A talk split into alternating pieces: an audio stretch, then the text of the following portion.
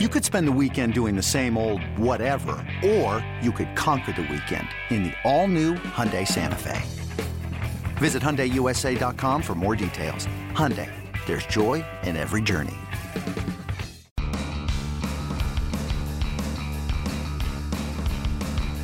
You're listening to MLB.com Extras, brought to you by MLB.tv. It's baseball everywhere.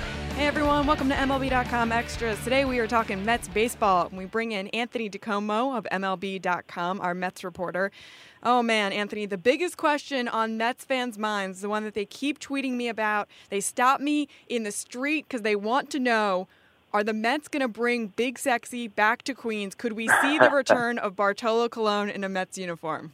Yeah, look, it's it's possible. Um, th- this strikes me much more as a almost wishful thinking on Colon's part, um, because let's face it, he he's in his mid 40s now. He's coming off a season in which he he accomplished uh, very little and, and didn't prove that he was an effective big league pitcher. So while the Mets are, are indeed uh, quite interested still in bringing back some starting pitching depth, um, and and while everyone around Flushing, I know, still has warm fuzzy feelings for Bartolo, uh, is it the best fit?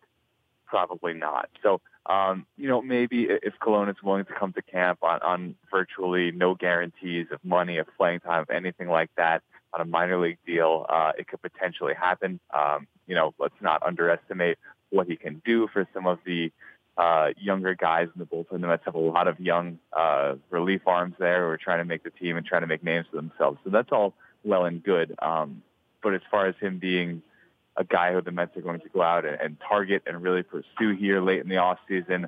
Uh, I, I just don't see it. Um, there are some other names that maybe make a little more sense, and and frankly, all told, it, it's the most likely scenario is still that the Mets just go to camp with the starting pitching depth that they already have in place. So I, I, I totally get the interest. I totally get um, why people want this to happen, but my advice would be just don't hold your breath.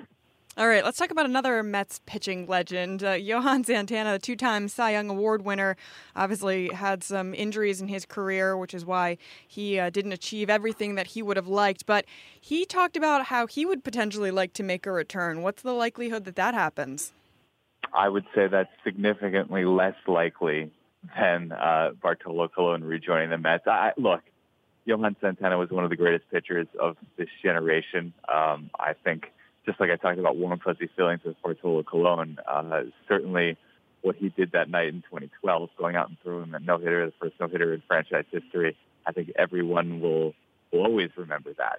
But you got to face realities. This guy's had so many shoulder problems, so many shoulder surgeries. Uh, he hasn't pitched in the league in half a decade now, so it, it's it's really hard to envision him being able to make it back. And, and good for him for for going through this, for continuing to try um, you know, it, it just shows, I think, how much he wants to and how much, you know, he probably still believes he can come back and pitch. But as far as him coming back and being an effective pitcher in the big leagues ever again, I, I just don't see it. But, you know, let him go out there, let him try. And, and he surprised us before. He's, he could very well surprise us again.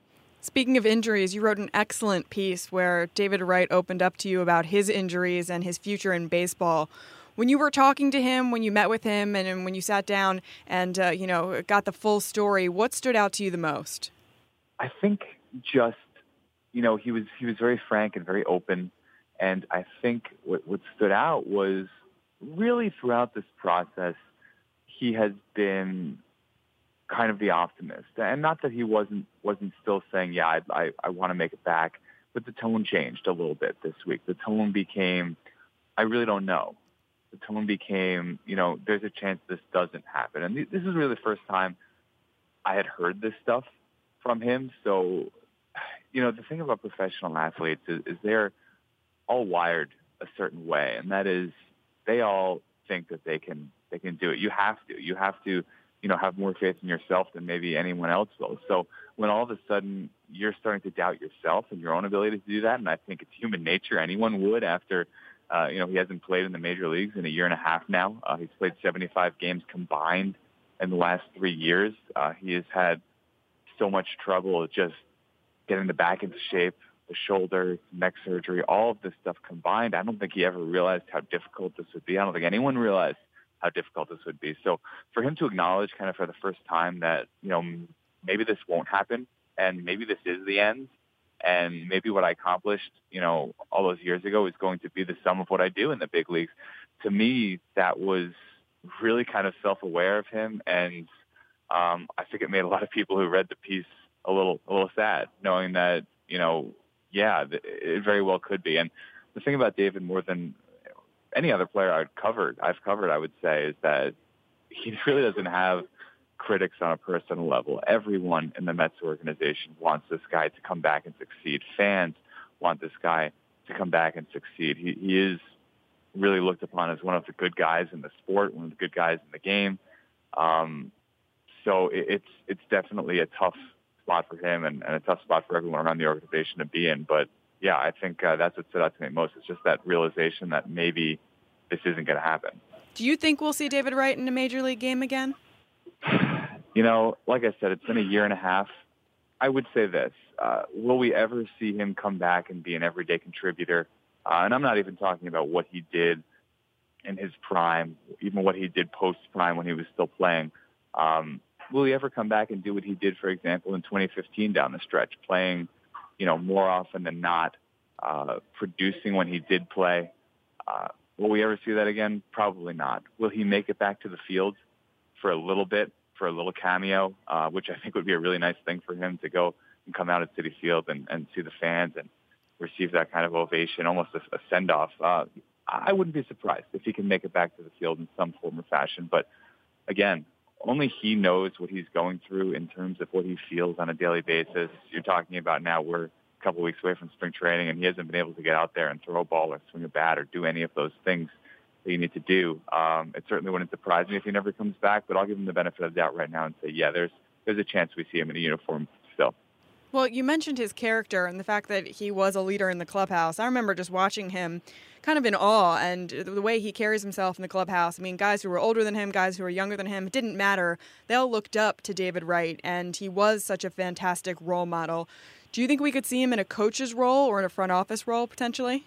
I would say not right away. Um, and I don't think he'll ever really have the desire to coach or manage it and do that thing in in uniform where he's traveling around, he's with the team on a daily basis like that. I, I just don't think it's in his DNA. I don't think, you know, he he has such a, an outlook on life that I think a lot of players don't, and that baseball is one part of it. And don't read that the wrong way because it's a huge part of it, and, and he wants more than anything to to contribute and to win a World Series and to be a part of of all of this. But when his playing career is over, I don't think he, he necessarily needs it. I don't think he's the type of guy who needs to be around the game to, to feel fulfillment in his life. Um, as far as maybe like a front office role or as, um, anything along those lines, an advisory type of thing, yeah, I don't think he's going away. I think he'll be around the team in some capacity, whether that's once a year or, or on a regular basis. But I, you know, I, I get so many tweets and emails from people on a regular basis saying he should, you know, he should become a coach. He should, he should, you know, before the Mets hired Mickey Callaway, he should become the next manager and, and things like that. And I just really don't think that's what he's after. But he's not going to disappear. He's not going to go anywhere. I think throughout his retirement, you know, David Wright will be back and, and he'll be a part of things. He'll be a part of reunions and he'll be a part of the team, even if he's not uh, necessarily contributing on the field or in the front office or anything like that.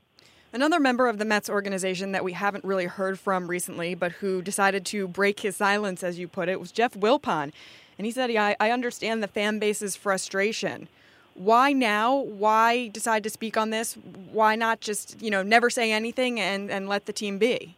Yeah, I was surprised too. Um, I think all of us who were, who were covering that event were, were surprised that it came out. Um, it almost seemed random, the timing. But then if you look at it, you know, there's been a groundswell, there's been a crescendo of of criticism. And, you know, the Mets haven't been among the top payrolls in the league despite playing in, in New York City and, and being a quote unquote big market team. So um, I, I think it just reached a point where the Mets felt like they had to respond and he probably personally felt like he had to respond. And, you know, that doesn't necessarily change anything. To the contrary, I think it, it only underscores that you know, this is their business philosophy and it's not going to change.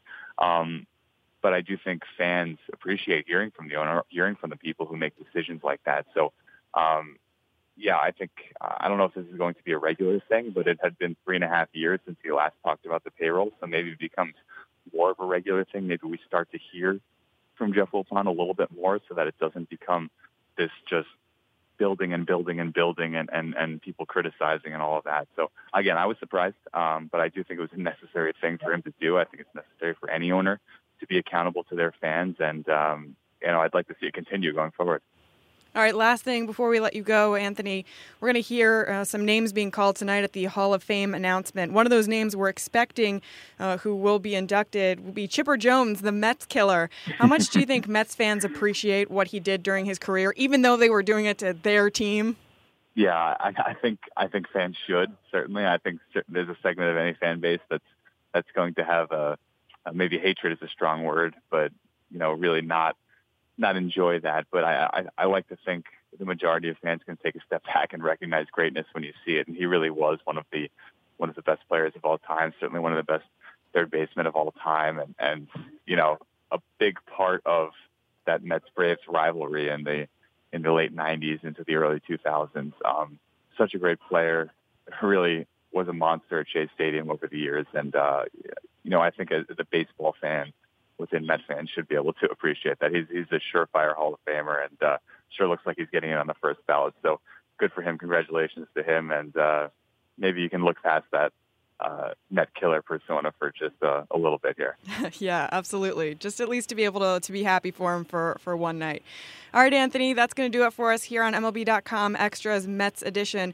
We'll be back next week with a brand new episode, so make sure you stay tuned. Anthony, thank you so much. Really appreciate it. You got it.